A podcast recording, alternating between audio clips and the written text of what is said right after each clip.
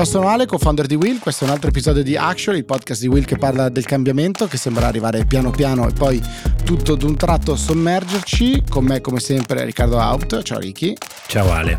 Piano piano e tutto d'un tratto è arrivato anche il tuo podcast che ci ha sommerso, possiamo dirlo, il nostro podcast, Italic e quant'altro. Però eh, io naturalmente farò il ruolo di quello geloso. Eh, spero tu ti stia divertendo dall'altra parte da solo.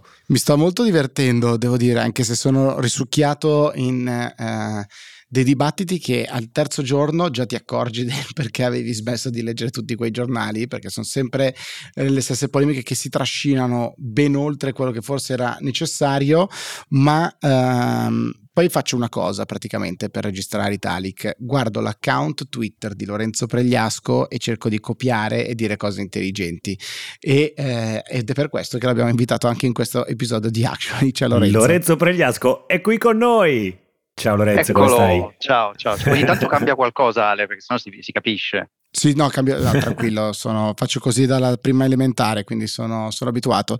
Eh, allora, Lorenzo, eh, scherzi a parte, saranno giorni per te e per il tuo team, immagino, febbrili, eh, vista insomma la quantità di proiezioni, di dati, di sondaggi, eccetera, eccetera, eccetera. Tra l'altro tu, oltre a Politica Netflix, hai scritto anche di recente un altro libro che, come dire, rivaluta il ruolo dei sondaggi e dei sondaggisti che troppo spesso sono, come dire, un po' blastati stati, mettiamola, mettiamola così, c'è da dire che voi avete segnato, partiamo dalla fine, avete segnato un colpo enorme eh, Utrend, Cattaneo Zanetto nei giorni scorsi perché avete pubblicato due proiezioni su che cosa succederebbe se Calenda eh, andasse da solo e che cosa succederebbe se eh, Frattoianni Bonelli non partecipassero alla coalizione del centro-sinistra e di fatto avete determinato la settimana di dibattito.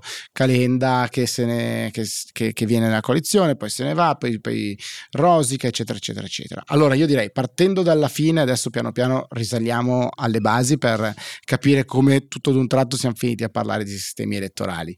Aiutaci a capire perché in questa prima fase stiamo parlando solo della composizione delle squadre e perché la legge elettorale è la chiave di lettura necessaria per capire questa prima fase di, appunto, di campagna. Aggiungo una domandina in più, ma quando sparate queste bombe su Twitter e le gettate nelle lettere, poi questi, il cui destino tendenzialmente voi vi giocate con questi tweet, vi chiamano, mi chiedo io, vi scrivono, perché sono davvero curioso quando, quando perché io ti leggo da, da, utente molto frontale, poi mi chiedo, ma Calenda, Fratoianni, poi, poi vi chiamano.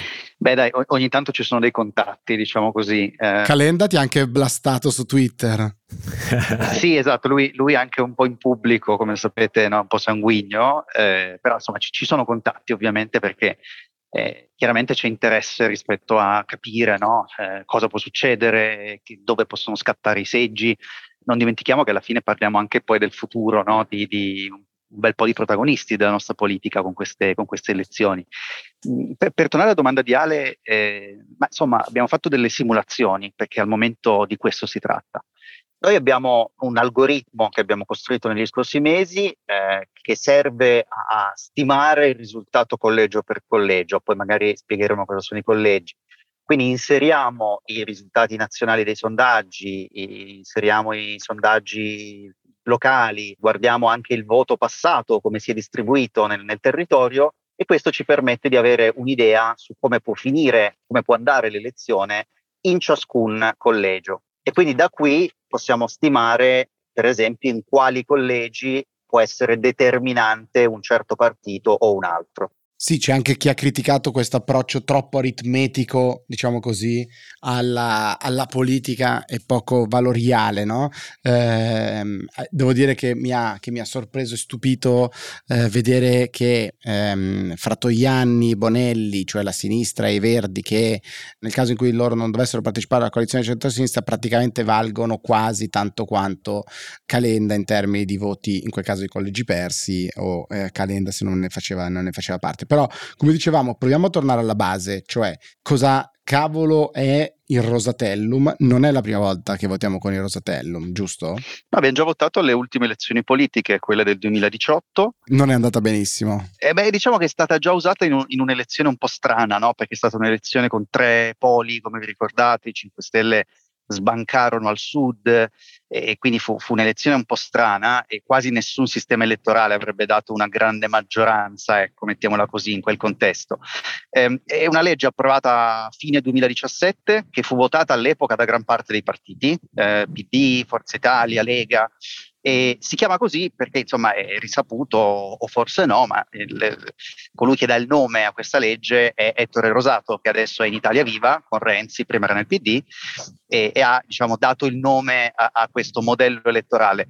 La cosa da cui partire, Ale e, e Riccardo, direi è che è un sistema misto, no? Cioè c'è un po' di proporzionale e un po' di uninominale. Ti fermo subito. Cos'è proporzionale? Cos'è uninominale? Secondo me sono le prime cose che diamo per scontate e secondo me è fondamentale spiegare. Giustissimo spiegarle. Proporzionale è voto il partito e poi il partito prende un numero di seggi in base ai voti che ha eh, vengono eletti o in ordine di lista i candidati di quel partito oppure con le preferenze, in base a quante preferenze ha ciascun candidato. Questo è il proporzionale ed è il meccanismo che si è usato in Italia, per esempio, dal 1946 fino al 1992 per le elezioni nazionali. È lo stesso sistema che usiamo anche alle europee oggi, per capirci. Quindi si vota il partito e vengono eletti eh, deputati e senatori in base più o meno ai voti che ha preso ciascun partito. Questo è proporzionale. Quindi ci sono, facciamo finta, 100 seggi, io voto un partito, quel partito prenderà il 25%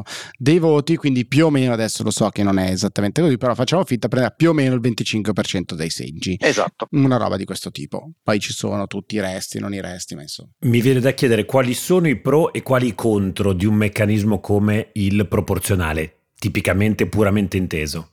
Ma allora diciamo che i, i, pro sono che appunto è proporzionale, quindi eh, in un certo senso è un meccanismo abbastanza rappresentativo, eh, non è proprio precisamente così, ma se un partito prende il 30% dei voti più o meno avrà il 30% dei seggi, no?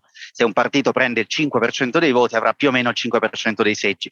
Eh, uno dei, dei difetti invece, se vogliamo, è che è molto difficile con un sistema proporzionale avere quella che si chiama governabilità, cioè riuscire ad avere dopo le elezioni una maggioranza che possa essere diciamo autosufficiente in Parlamento. Questo in estrema sintesi, poi ci sono interi volumi solo sul proporzionale, ma noi stiamo cercando di tirar fuori le informazioni essenziali. Chiarissimo, passiamo invece al maggioritario o poi questa, nello specifico il sottogenere del maggioritario dei collegi uninominali. Eh, l'uninominale funziona in un modo molto diverso, cioè si divide il territorio del, del paese in un certo numero di collegi, che sono pezzetti di, di Italia, eh, non lo so, eh, ad esempio andremo a votare a settembre con 147 collegi alla Camera, ok? Quindi, non so, Milano è divisa in tre collegi, poi c'è un altro collegio che copre tutta la Basilicata, sono più o meno omogenei come popolazione e per ciascuno di questi collegi viene eletto solo un candidato, il candidato che in quel collegio, cioè in quella zona, prende anche solo un voto in più degli avversari. Questo è il meccanismo che per esempio c'è negli Stati Uniti o nel Regno Unito. E sostanzialmente qua è secca, cioè, eh, ed è il motivo di tutto questo contendere che abbiamo sentito in questi primi 15 giorni di campagna elettorale. Eh, dato che eh, con, cioè vince, ne vince uno solo fondamentalmente per collegio, eh, tocca essere in tanti per andare contro a chi è percepito come il vincitore potenziale. Quindi, dato che il, la coalizione centrodestra che si è quantomeno diciamo riunita più rapidamente, quindi da un'idea di maggiore compattezza, da voi, dai vostri sondaggi è data come um, avanti, non tanto avanti, non più forse tanto avanti, ma avanti, quantomeno diciamo um, Fratelli d'Italia è avanti, poi c'è il Partito Democratico, ma la coalizione è sicuramente più solida, allora sembrerebbe che conviene tu- a tutti gli altri mettersi tutti insieme contro un unico nemico, diciamo che è il potenziale vincitore. Ho riassunto correttamente? Sì, anche perché la cosa, se vogliamo, strana, che è un po' un unicum a livello internazionale, è che in Italia questi collegi eh, vengono vinti o persi non da un singolo partito, ma da una coalizione, cioè si sommano i voti di tutti i partiti, che ne so, del centrodestra, Lega, Fratelli d'Italia, Forza Italia, eccetera, e si vede se in quel collegio hanno preso più voti di tutti i partiti di centrosinistra che si sono coalizzati, per esempio PD, Azione, più Europa e, e, vedremo quali saranno gli altri. Quindi in un certo senso è importante, e da qui dipende tutto il dibattito di questi giorni, è importante avere una coalizione ampia che riesca a prendere un voto in più dell'altra coalizione nei singoli collegi. Altrimenti il risultato qual è? Che anche con solo, tra virgolette, 10 punti di vantaggio a livello nazionale, una coalizione col meccanismo dei collegi nominali può vincere il 70% dei collegi, lasciando le briciole agli altri. Esattamente, questo è, ovviamente non hai bisogno della mia validazione su questo, però è esattamente il motivo per cui, diciamo, Calenda, in questo caso che è stato il perno quelli, della conversazione in questi giorni, diceva a stare da solo di fatto con uno che è così avvantaggiato gli do un ulteriore vantaggio mentre provo a mettermi con tutti gli altri, altrimenti chi voterà me in quel collegio di fatto sta dando i voti o sta dando un ulteriore vantaggio alla, alla coalizione che è data per, per potenzialmente diciamo avvantaggiata o, o vincitrice. Eh, e eh, tra l'altro questo porta a un'altra domanda, cioè, ok, tu sei al centro, perché poi ovviamente è chi è meno ai poli, no? Che ehm, ha questa domanda, quindi tu sei al centro e da chi arrivano i tuoi voti? E di nuovo qua è stata forse una vostra simulazione di nuovo a dire, attenzione che ad esempio per Calenda, l'ultima volta che si è presentata un'elezione molto diversa perché erano le amministrative di Roma, i voti li ha presi li ha più dal Partito Democratico che non dal centrodestra. Quindi se questo è vero, se questa dinamica dovesse replicarsi, come dire, anche come dire, andare da solo non porti via dei voti al centrodestra, ce ne porti via ulteriormente a noi al centro-sinistra, quindi ci fai due volte un danno corretta come ricostruzione? Sì, ti direi di sì, anche perché diciamo nei giorni scorsi c'è stata molto no? questa teoria che Calenda da solo avrebbe potuto svuotare Forza Italia, prendere un sacco di voti al centrodestra. Ovvio che è possibile, cioè non, non abbiamo elementi per essere certi. Diciamo che in termini di probabilità, se io guardo a quello che è successo nelle elezioni in passato, ad esempio a Roma, dicevi giustamente, Calenda ha preso più a sinistra e anche al ballottaggio gran parte dei suoi voti sono andati a Gualtieri, cioè il candidato del PD, non a quello del centrodestra, eh, ma anche le zone del paese in cui azione più Europa sono più forti, centri urbani, eh, aree diciamo sociali, ceti sociali medio-alti, persone istruite, ecco sono tutti settori nei quali c'è forte sovrapposizione elettorale col PD. Questo significa che, almeno dal mio punto di vista, è, insomma, è molto probabile che Calenda da solo avrebbe magari preso un voto a destra, ma nel frattempo ne avrebbe presi due o tre a sinistra. Quindi il saldo sarebbe stato negativo per il PD avrebbe finito per, diciamo così, aiutare il centrodestra. Io posso fare ancora un passo indietro invece però sulle tecnicalità ancora, perché un passaggio che secondo me è poco chiaro, almeno di quello che è successo in questi mesi e soprattutto che poi riguarda molto da vicino questo tema dei collegi uninominali, è ma come ha impattato su questo quadro eh, normativo il taglio dei parlamentari? Perché noi avevamo un, eh, una legge che era stata scritta per un dato numero di parlamentari, che erano quelli ante, diciamo, operazione 5 Stelle eh, con, con, con, il taglio dei parlamentari. Eh, co- come ha impattato su questa situazione quel taglio? C'è stato un adattamento automatico dei collegi? Come, come funziona? E in qualche modo adesso potrebbe agevolare qualcuno piuttosto che qualcun altro? Beh, diciamo che l'impatto c'è stato perché si trattava appunto di applicare il nuovo numero di parlamentari, quindi 400 deputati e 200 senatori, eh, al sistema elettorale che è rimasto lo stesso. Quindi quello che è successo è che si sono ridotti i seggi in palio e per quanto riguarda i collegi, che come dicevamo prima sono dei ritagli no, di territorio, sono stati tutti ridisegnati, questo già nel 2020, ehm, in modo che, vi faccio un esempio, eh, la, la, al Senato soprattutto la, i collegi siano il numero giusto, cioè 74, capite bene che 74 vuol dire che in media un collegio è più grande di una provincia. Eh, visto che le province sono, sono più di 100. No? Questo porta a situazioni curiose, come per esempio collegi che travalicano eh, le, le, le, province in modo, in modo un po' strano, come la Basilicata che ha un singolo collegio sia alla Camera sia al Senato perché è troppo piccola per averne più di uno. Eh, insomma, l'impatto è stato quello di ingrandire i collegi, Eh, il problema qual è? Che eh, più ingrandisci i collegi, più diventa difficile avere quel elemento che di solito è positivo di un sistema uninominale, ovvero il legame tra l'eletto e gli elettori, il legame tra chi si candida in un certo collegio, non lo so, eh, Roma Centro oppure il collegio di Ancona, e i suoi elettori. Più è grande il collegio, meno c'è questo legame. L'altro, l'altro difetto, se vogliamo, è che nella parte proporzionale si è molto alzato il cosiddetto sbarramento implicito. Qua però mi sa, Rick, Ale, che dobbiamo fare un passo indietro sullo sbarramento. Facciamolo. Andiamo sullo sbarramento, che secondo me è un tema molto interessante, no? cioè evitare l'iperrappresentazione. Dico, no? concetto di sbarramento tipicamente veniva applicato, eh, quello, quello, quello, pure semplice, no? per evitare eh, la, la, la, sovrarappresentazione di micro eh, sigle eh, partitiche, quindi non avere un, un quadro parlamentare troppo eh, diciamo eh, frastagliato perché naturalmente se si è in troppi a un certo punto si rischia di, si rischia di non riuscire a, a, a, decidere niente. Invece quello implicito ci spieghi meglio cos'è? Sì, diciamo che c'è appunto lo sbarramento classico che nel caso del Rosatellum è il 3% nazionale per esempio, cioè se prendi meno del 3 non entri in Parlamento, se superi il 3% accedi a, a invece ai seggi, alla distribuzione dei seggi. Eh, però poi ci sono degli sbarramenti impliciti. Cosa vuol dire? Eh, al Senato i seggi vengono assegnati su base regionale. Se una regione assegna solo 10 seggi, per esempio, è chiaro che lo sbarramento implicito è molto più alto del 3%. Per avere un, un seggio tra quei 10 devo fare, adesso non è precisamente così, il 10%, ok? Perché sono pochi i propri seggi in palio. Quindi la riduzione del numero dei parlamentari, riducendo il numero di seggi in palio nelle varie regioni, ha alzato questo chiamiamolo sbarramento implicito, che in questi giorni, vi assicuro, sta facendo penare molti dentro i partiti politici. Senti, um, tu hai scritto eh, questo libro che si chiama Benedetti Sondaggi, giusto? È così, è così, con, con un po' di, come dire, mm, non aspettandomi che sarebbe diventato centrale così presto il tema dei sondaggi è tutto d'un tratto, piano piano poi tutto d'un tratto diventano centrali anche i sondaggi.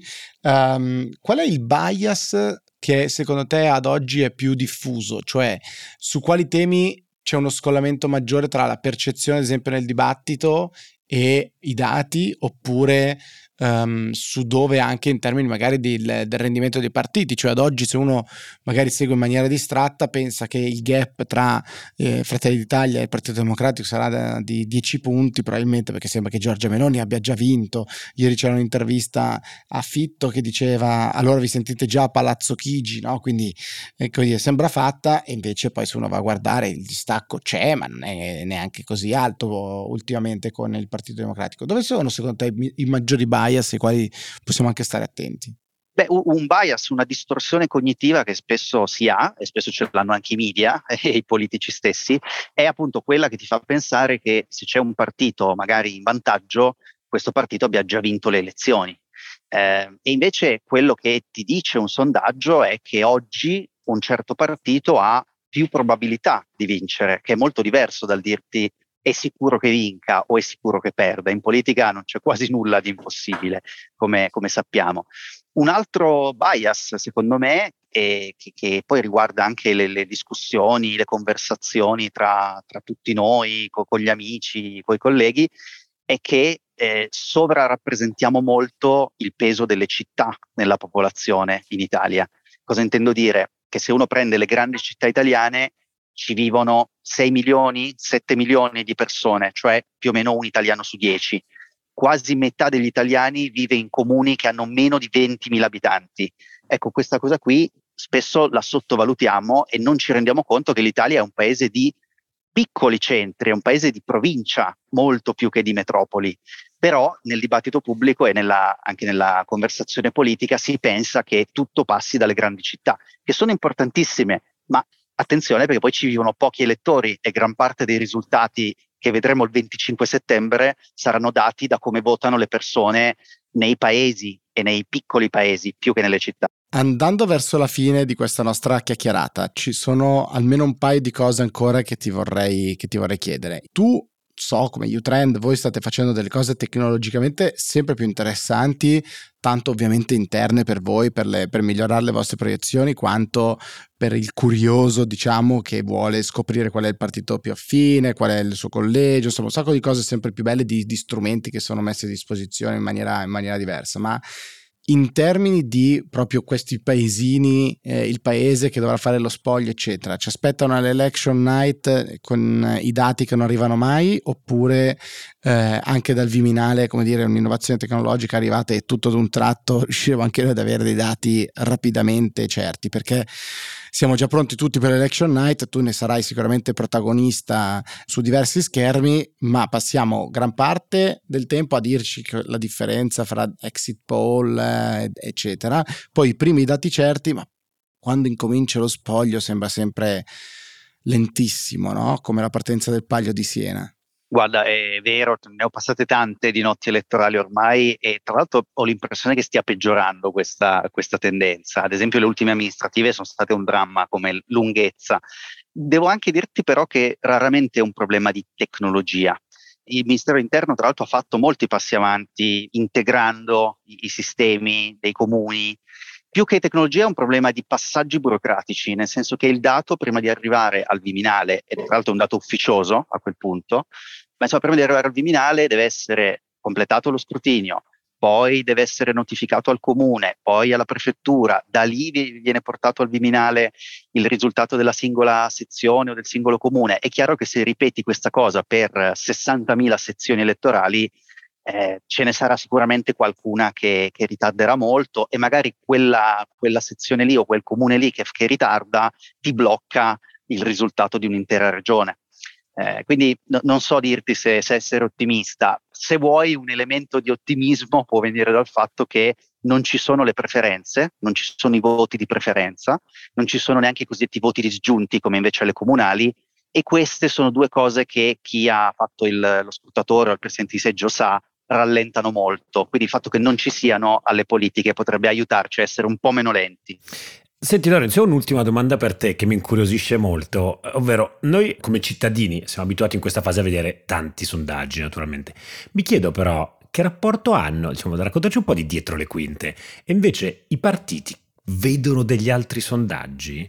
C'è, c'è, della, c'è, qualcosa che noi non vediamo? Sempre no, si dice che le segreterie di partito eh, talvolta siano schiave dei sondaggi e quant'altro. Ci spieghi un po' qual è il rapporto nella tecnica della politica fra eh, i partiti campagna elettorale e i sondaggi e come lavorano, immagino, con gente come, come voi? Ma sai, in realtà molti dei sondaggi che vedono sono quelli che vediamo tutti, cioè quelli commissionati dalle tv o dai giornali. Eh, dopodiché spesso i partiti o i singoli candidati o eh, i gruppi parlamentari commissionano degli altri sondaggi, cioè chiedono a noi o ad altri istituti di fare dei sondaggi, diciamo così, ad hoc.